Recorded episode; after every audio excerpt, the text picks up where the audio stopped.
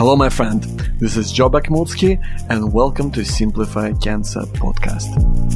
Today I'm talking to Bogdan, who is a medical oncologist who has done some fantastic research. And Bogdan shares some great insights if you're facing cancer right now, or if you're building a better life after cancer. Bogdan breaks down what to expect when you're talking to your oncologist, as well as closing the loop with the general practitioner and other specialists like you might be dealing with. So Bogdan is super passionate about creating better outcomes for folks like you and me, so I'm sure you're gonna get a lot out of it. Bogdan, thanks very much for taking the time to, to do this. I really appreciate it. Sure. Uh, Bogdan, as a medical oncologist, you often have to give people the bad news. How do you do that? How do you tell someone that they've got cancer? Sure. Uh, I mean, the first thing to say, Joe, is actually medical oncologists don't do that very often because we don't diagnose cancer. Very often surgeons do. So we tend to be the second person who raises the question of cancer, or we might be the person who would see the patient after somebody said, this is very likely cancer and you need to see somebody to do the sort of final diagnosis. So many of our patients are prepared for the bad news when they see us. Uh, so it's not like we uh, deal with issues in a completely unexpected scenario. But what we do quite a lot of is um, we might be the people who talk to the patients that the status of the cancer has changed. So we might be seeing somebody who we're treating with the uh, hope that we will cure the cancer, and then it becomes apparent that the cancer is no longer curable and growing. And we may need to tell that news. And that's often a very distressing scenario for all involved. How do you do that? Uh, the first thing to say is that you have to be honest about what you're trying to tell and you have to be accurate about your information. So there's no point talking about something where you really haven't done your homework. You need to get your facts right. You have to have all your information available. Uh, there's no point starting the conversation and saying, actually, I'm still missing for one extra test because that really is distressing and confusing. What I tend to do is I tend to try to prepare patients that a difficult conversation is coming. So I might say, look, we need to talk about such and such. Is it okay if we talk about it now? Because that gives uh, a person an option to say, I really don't want to talk about it now, or I want somebody else to be with me when when we're talking, or I, am finding it really surprising. So so kind of give themselves some room to deal with things. Preparing and sort of warning that something's coming is important. Secondly, when I talk about what's happening, I try to keep the language quite simple. Sometimes in oncology, we tend to use very misleading terms like growth condition, uh, disease is changing and you kind of don't know what that really means. So I think that if you, if you really need to say something, try to keep it as accurate and as simple and as brief as you can. So I think cancer is growing is pretty unambiguous, but things are not looking so good could mean anything. Uh, so I think you need to be quite precise. And I tend to move on to what can be done quite quickly. People are interested not just in what happens, but what that, what can be done about it. And that allows them to focus on something positive. And usually there is a lot that can be done. So I try to sort of tell what the situation is, identify what can be done. And I finish off by trying to draw on strengths of the person I'm dealing with because uh, dealing with cancer is not the first stress that people experience. They would have had lots of lots of stressors and disappointments in their lifetime and they've gone through them and managed things. So it's useful to say when you were in a very difficult situation before, how did you cope? Did you rely on friends or family? Did you uh, take some time to plan of how you're going to approach it? Did you get professional help? What worked for you then? Because we're going to use those resources this time because we know they worked for you before and they should help again. So I think there's a number of steps to use, and uh, the key issue is honesty, simplicity, and focus on what can be done as opposed to what can't be done. That makes so much sense, Bogdan. And I'm so glad that you brought up the idea of not using the medical medical jargon. I use, um, I mean, I work, uh, I spent a lot of years working in IT and I know that I had to adjust my language when I'm talking to someone who isn't a specialist in IT in order for them to really you know speak the same language. Uh, mm. so uh, th- that's really important. And so is there is there a way that you would recommend for people to prepare right? Because i know i know from experience that when you go to see your oncologist or or another specialist like you show up you have no idea what to expect your rack eh, you forget half the stuff you wanted to ask and the other half you forget the minute you walk out the door. Is there anything that people mm. can do to prepare themselves? One of our very simple strategies is to bring somebody with you because they know you and they recognize when you're looking a little bit distressed and you may not necessarily have the courage to stop the conversation yourself, but somebody sitting next to you would say, hang on a second, we really didn't understand that bit. Or can we talk about, go back and talk about such and such? So having a, a person to help you is, uh, is often a useful idea. So a friend, a family member, somebody that you can uh, sort of bring with you is a, is a useful strategy. The second thing is to think about what it is that matters to you. What sort of questions would you want to ask? It's often useful to have a list many of my patients would have a conversation with me and then would say, hang on a second, let me look at my list. And they will have a quick look and say, okay, we've covered everything, but we haven't covered this. Can we go back to that? So when you're stressed and your mind tends to wander and you don't know whether you're going to cover everything, think about your list and, uh, and check against it. Um, and the other thing is don't be afraid to ask to meet again it's it's not that the conversation happens only once, and it's very useful to to go back and uh, and ask, you know, could we meet and discuss this again, or is there anything that I could read about what you've just describing? If you're describing particular cancer treatment, uh, can I have any written, written information about it? If it's any types of supports, are there any written resources that I could look at in the comfort of my own home? So there are many ways of meeting people's needs, and that doesn't have to happen in one encounter. That's such a fantastic point, Bogda, because I guess sometimes people can feel so powerless that they don't really have any control, and and this really, what you're saying, really, really puts the uh, puts the ball in your court when it when it comes to dealing with cancer. I think it's worth remembering that for an oncologist, it is good it's helpful to have an informed patient.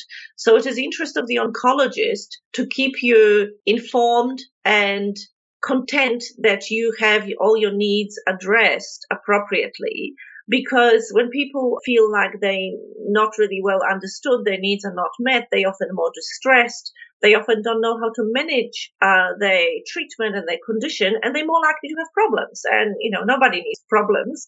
So, so I think it's in everyone's interest to make sure that everybody's happy.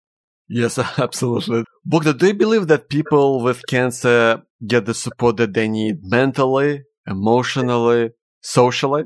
Uh, not always. I think that it depends on how how good the process of identifying what the needs are. Sometimes oncologists don't ask, sometimes patients don't tell, and sometimes a bit of both. So oncologists tend to not ask about problems that they feel ill equipped to manage. So, for example, if they're not very comfortable talking about emotional problems, they're not going to go there. Uh, whereas oncologists who are comfortable about talking about emotions are more, more likely to say, how you doing? Um, yeah one one example is that I I have had heard stories of doctors, not necessarily oncologists, who would say if the patient's crying in my office, that means that they need to you know see a health professional because that's an emergency. Uh, whereas there are many, many of us, including myself, who think, well, you know, my office is a very safe place to cry. So if crying is what you need to do, that's okay. It's not going to kind of tip me off or get me get me to change the subject. And I think that's relevant because we know that if we train oncologists to be more skilled in asking the right questions and listening to the answers, then more issues are uncovered and those issues are more likely to be addressed. Equally so, patients often don't talk. Sometimes they talk about things because they're embarrassed. For example, a female patient might be uh, uneasy about talking about sexual difficulties with a male doctor and vice versa.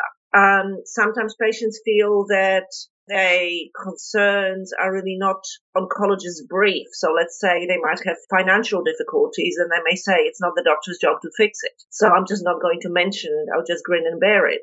Sometimes uh, they have an inaccurate expectation of what uh, the experience should be like. You know, 50 years ago, having cancer treatment meant that you vomited nonstop. If a person believes that vomiting is your lot in life, you wouldn't raise it as an issue. You would just keep on vomiting because that's what you expect as normal. So again, this is where preparing patients for what is considered normal and what is not normal can help.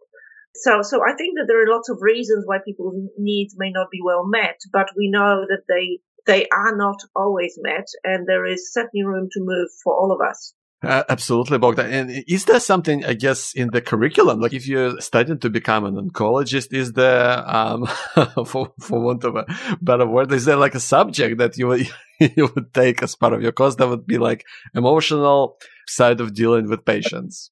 Well, there is a number uh, of curriculum items that relate to, to it. The first one is that oncologists, medical oncologists in Australia are expected to undertake mandatory communication skills training. And that includes breaking bad news and sort of identifying issues and so on. So oncologists are supposed to develop some skills in communication. The second issue is that oncology training is a training on the job, which means that if your colleagues and your senior colleagues in particular notice that your communication skills or your awareness of patients' needs is poor, then that will be identified as a specific topic to address. There is a not necessarily new but growing field of psycho-oncology, uh, which allows oncologists to really get interested in sort of psychosocial needs of patients. There are some very good uh, training opportunities as well as research opportunities in this area. There is no doubt that different doctors have different affinity for the topic, but there is a certain minimum standard that is expected where oncologists are supposed to develop skills of how to communicate with patients effectively. Oh, that's that's great to know, Bogdan. That's fantastic. So, what I want to ask you as well is, you know, when it comes to people who are underprivileged, and in terms of the support that they get, again, you know, socially, emotionally, and mentally as well, what, what's your take on that? I, I think that's actually a very important issue because we tend to often talk about cancer care in Australia as this wonderful high quality service available to everybody with excellent outcomes. But the truth is that people who come from disadvantaged populations, whether this is socioeconomic or a geographic disadvantage, their cancer outcomes are inferior and the needs are more likely not to be met. Um, and that is, again, for a variety of reasons, it is harder to access support in, uh, let's say, in rural areas or in disadvantaged populations. It is harder to ask because people often feel less entitled. Sometimes they don't have the language skills. Sometimes they don't have the awareness that they can ask for support. And clinicians may not necessarily uh, customize the inquiry to those needs. So, for example, uh, you know, but for majority of patients, it might take 20 minutes to talk about patient's needs. For somebody who comes with a language barrier or particular cultural background, they may need twice that time. And the oncologists need to be aware that, that that needs to be provided in certain cultures, there are particular cultural expectations of how you communicate issues. There are language issues. So there are, there are, again, skills required and those skills can be provided. And there are ways of sort of bridging the gap through, in particular through cancer care coordinators and patients advocates who support patients. So there are ways of addressing this problem. But I think that uh, we, we actually do have quite a long way to go in addressing the needs of patients from disadvantaged communities. Well, hopefully we can we can do more on that front. But if, if you're someone with cancer, and, and I know you've, you've obviously seen uh, a lot of folks who go through it, how would someone go about finding better support, like both from, from people in, in, in their life and, and from other channels here in Australia and around the world? Are, are there any resources that are overlooked that people may not know about?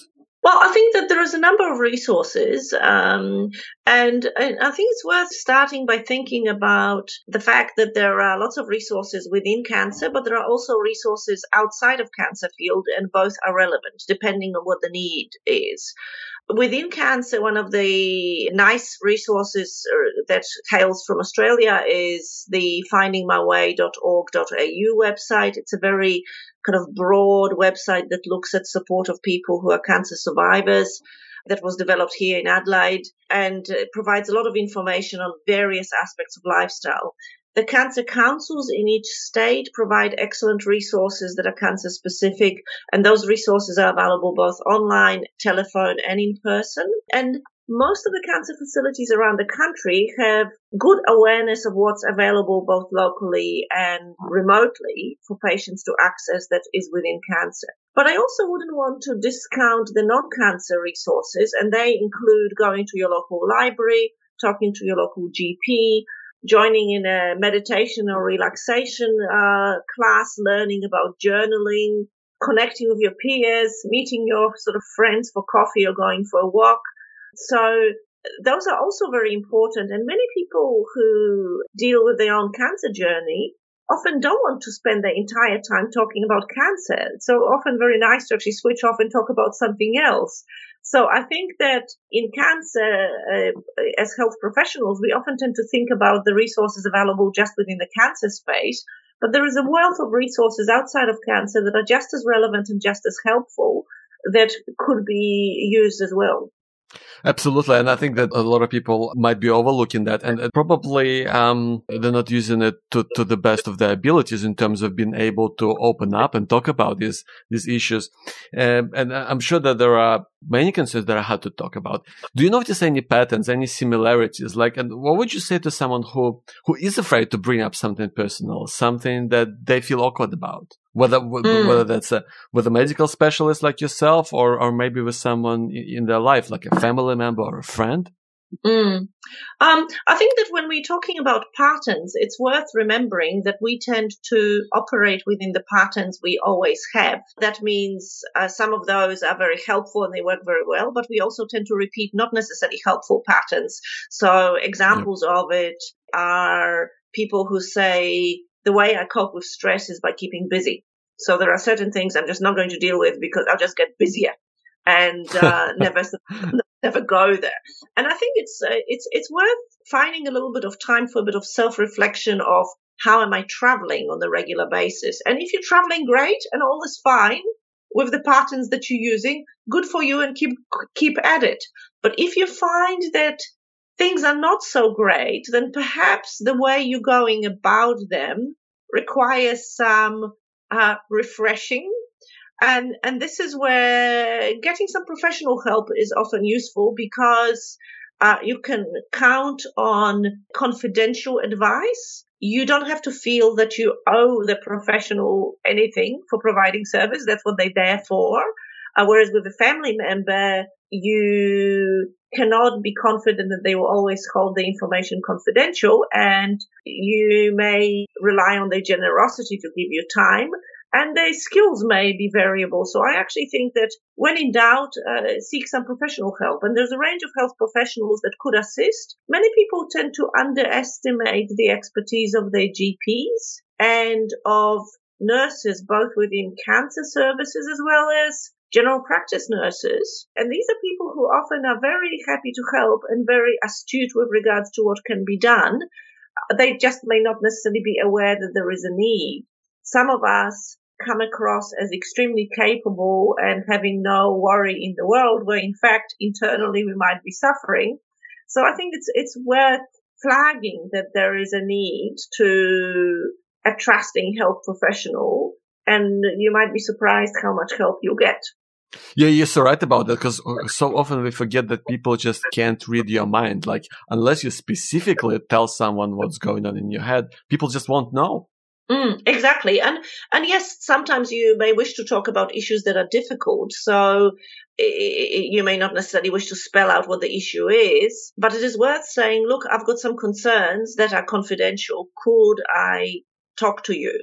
One thing that um, that sometimes people do, whether when they come to my office, they would have this this consultation where everything is going really well, and they would reach for the door and say, "And by the way, can I just ask you one thing?" And that's where the interesting stuff really comes out. Yep. so it's it's it's useful to ask because yes, nobody, you know, the crystal ball is usually broken. We cannot sort of look at a person and say, "We know." Do tell. Absolutely. And uh, Bogda, you mentioned that uh, earlier that it's okay to make another appointment, to ask more questions, to clarify things, which I think is fantastic because that's really important. And what if someone has questions in between appointments or, or um, after a procedure, or after treatment? Um, is it okay to ask uh, uh an oncologist like yourself for an email address, for example? Different different oncologists have different preferences. I give my email address to all my patients. Uh, it's on my business card, and my email address is commonly available because all you need to do is sort of look up my name at Flinders University, and all of it pops out. And that is the case for most oncologists in academic settings. So it's it's perfectly reasonable to give patients your email address um, as long as you're one of those people who access their emails. You know i think if you if you're one of those people that who never answers emails then you probably shouldn't offer giving emails to patients because creating you're creating an unrealistic expectation. I quite like responding via email because that allows me a chance to respond outside of my work hours. Sometimes it's very hard for me to stop my work to pick up a phone call, but it's okay to sort of, you know, answer emails at the end of the day. However, not every question should be answered by email. So I'm very happy to receive emails, but very often my response to the email would be, we need to meet and talk about it because certain complex issues are not very easily explained by two sentences in an email uh, it's actually much easier to sort of to to meet and talk about it face to face. So an email is a very good way of organizing an appointment, but it shouldn't be a substitute for an appointment. That's a, that's a great point. And if you refer your patient to another specialist, like say a surgeon, um, how do you choose that person? Is it uh, is it a part of building up your network over a period of time, or is there some sort of an online forum? How does it work? Cancer care is intrinsically multidisciplinary. So every single one of us works as part of the broader team. And most of that team is built within the institution we function in. So a medical oncologist would work as in a team of medical oncologists and connect with the team of surgeons and team of radiation oncologists and supported by a team of nurses, etc., etc. And uh, within those teams, you get to recognize how people operate and you would recognize their strengths and sometimes limitations and the best fit for the patient. So, for example, I may look at a particular surgeon uh, from the perspective of are they very direct and therefore really really a good fit for the patient who likes a lot of very direct information, or would they be too blunt for somebody who's a little bit more anxious and maybe there is a different fit, a better fit for somebody else? And of course, I get very particular about the skill of the people I work with. I mean, I'm, I'm very lucky to work in a wonderful institution where I genuinely trust the skills of, of people that I work with, and I've been at Flinders for more than 20 years, so I've had plenty of track record to learn about it. But I think I often reflect about how sometimes it is challenging for me to verify expertise of, let's say, general practitioners that I've, that I haven't worked with, let's say in a different part of country, South Australia, and how important it is to verify that they have the interest and the know-how and the dedication to support my patients. And you gather that from telephone conversations, correspondence that you exchange with them. Um, so there are ways of kind of telling whether the person that you're working with is the person you would want to entrust your patient to. That makes so much sense. And how, how often do you get like complicated cases where you perhaps want to take you to a group of experts to get their input and and how does that process work? Complicated cases happen all the time because every person is complicated and uh, very often the cancers are complicated. Uh, we routinely review management plan for most of our patients as part of the multidisciplinary meeting. So uh, that's often a routine, perhaps not 100%, but but very close to it. That uh, treatment plan would be reviewed as a group. For example, in our department, all the new patients decisions are discussed once a week where we say we've seen this patient, this is the story, this is our plan, and that allows other oncologists to say, but have you thought of such and such? It's a way of kind of ensuring that we really offer the best practice to to every patient. Secondly, sometimes we will have a patient uh, who might have a really complicated situation that requires additional expertise. And there are groups of uh, clinicians, for example, in Adelaide, the breast oncologist work together as part, as part of the sort of state network. So uh, not only do I talk to my breast oncology colleagues at Flinders, I can talk to the breast oncologist for the entire state to get advice. And uh, sometimes there might be a really unusual situation where there'll be a particular expert in the world for an unusual cancer, and I might contact them specifically for a specific case. Uh, we always tell patients that we'll make contact to discuss the situation with someone else so they are not surprised. But oncologists in general are very generous with advice and usually honored to be able to contribute to someone else's care and very happy to share share their expertise. And there's only a benefit from it. I can't think of any downsides. That's that's incredibly reassuring to know that there's there's such such a great process around it. And uh, you know, Bogda, I'm I'm a big fan of self help, and it's been uh, so fantastic to read about finding your way, uh, your project which looks into resilience for cancer patients. Can you talk about what that's about and what have you discovered? Sure.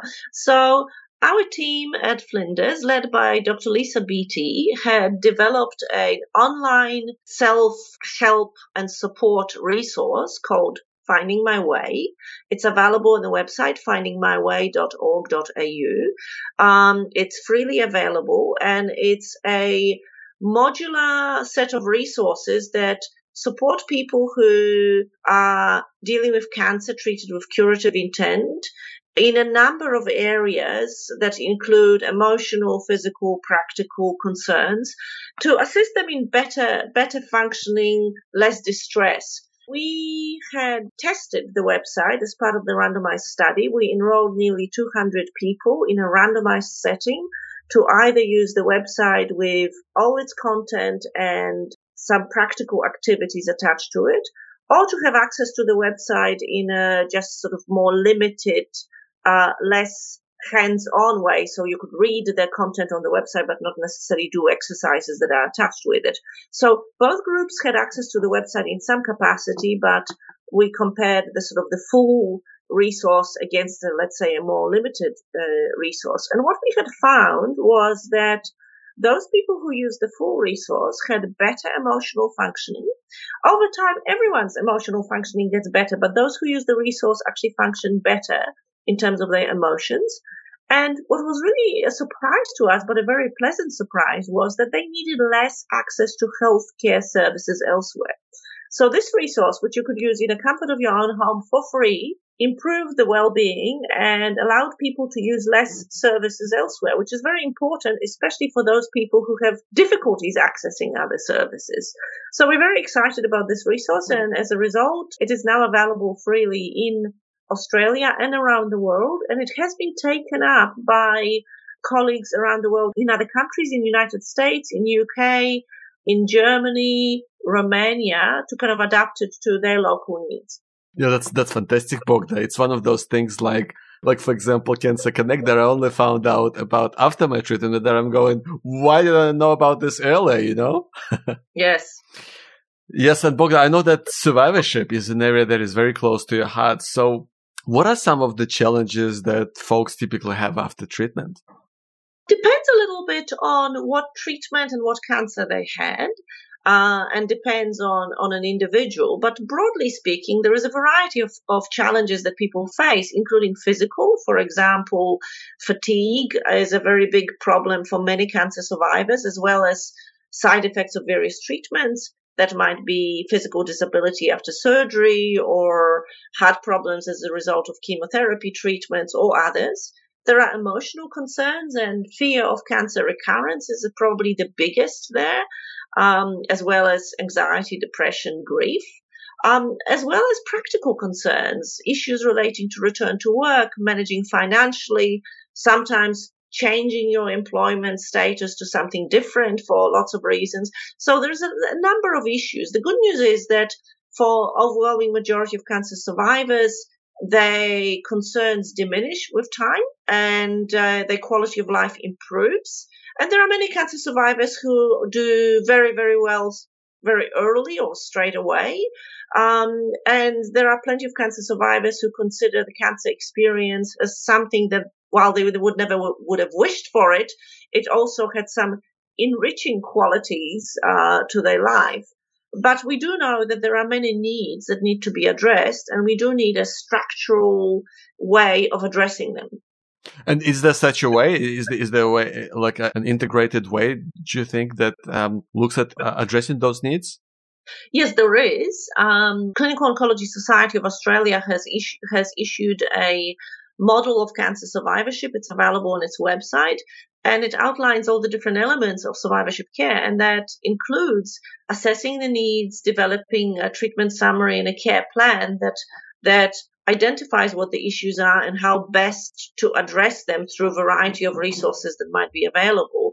The next step is really ensuring that cancer services provide and deliver that type of needs assessment and a care plan. Uh, and that's the implementation of it. It's really the work that we're working on at the moment. Yeah, that's a fantastic book. And I know that you're passionate about shared care. uh, can you talk about uh, what that model is uh, is like, and uh, what do you believe is the best approach?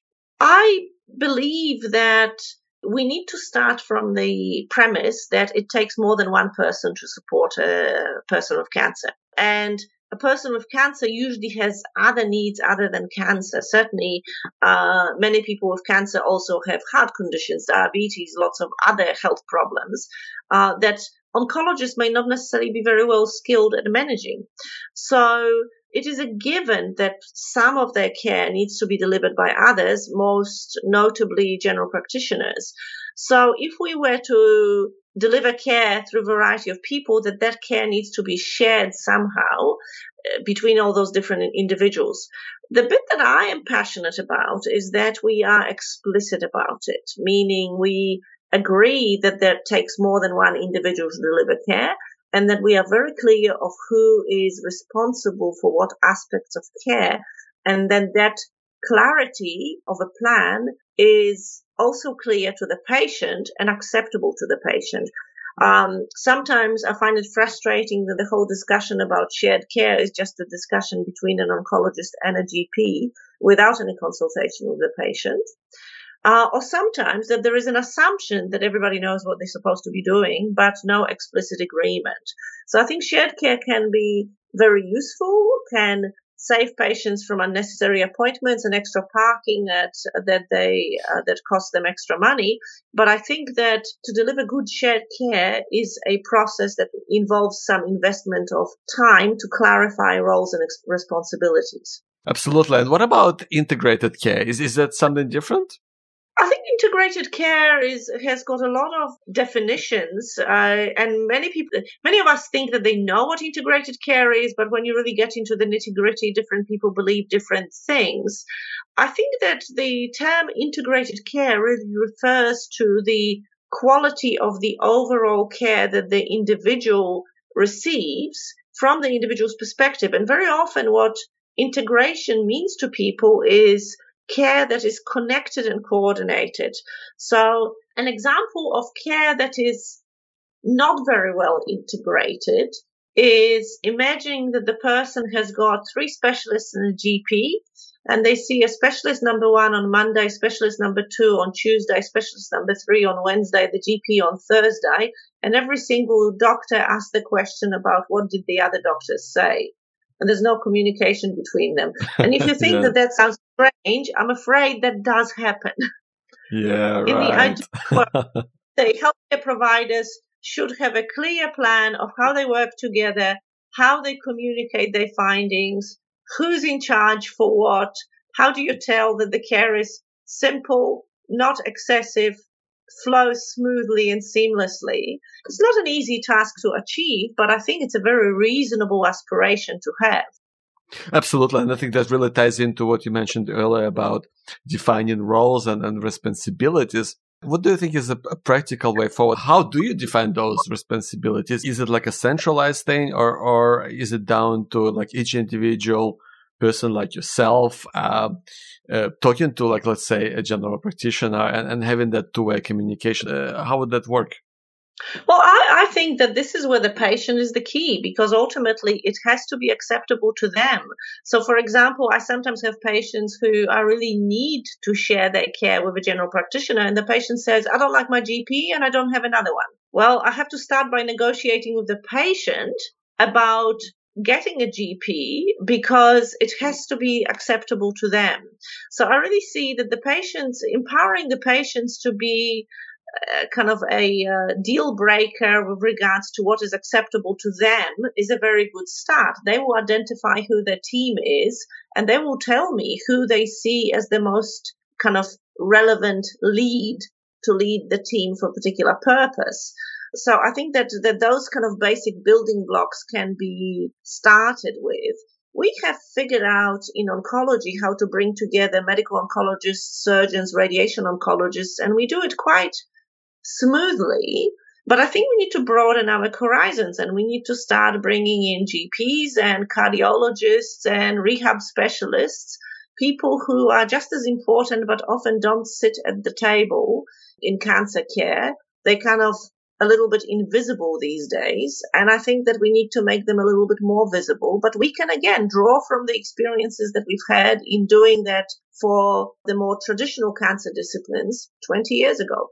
Absolutely. And I think that just needs to be in place because I, I know that I was lucky. I had a, a fantastic GP and a fantastic urologist and really uh, incredible oncologist, but I'm not sure that they ever talk to each other, you know?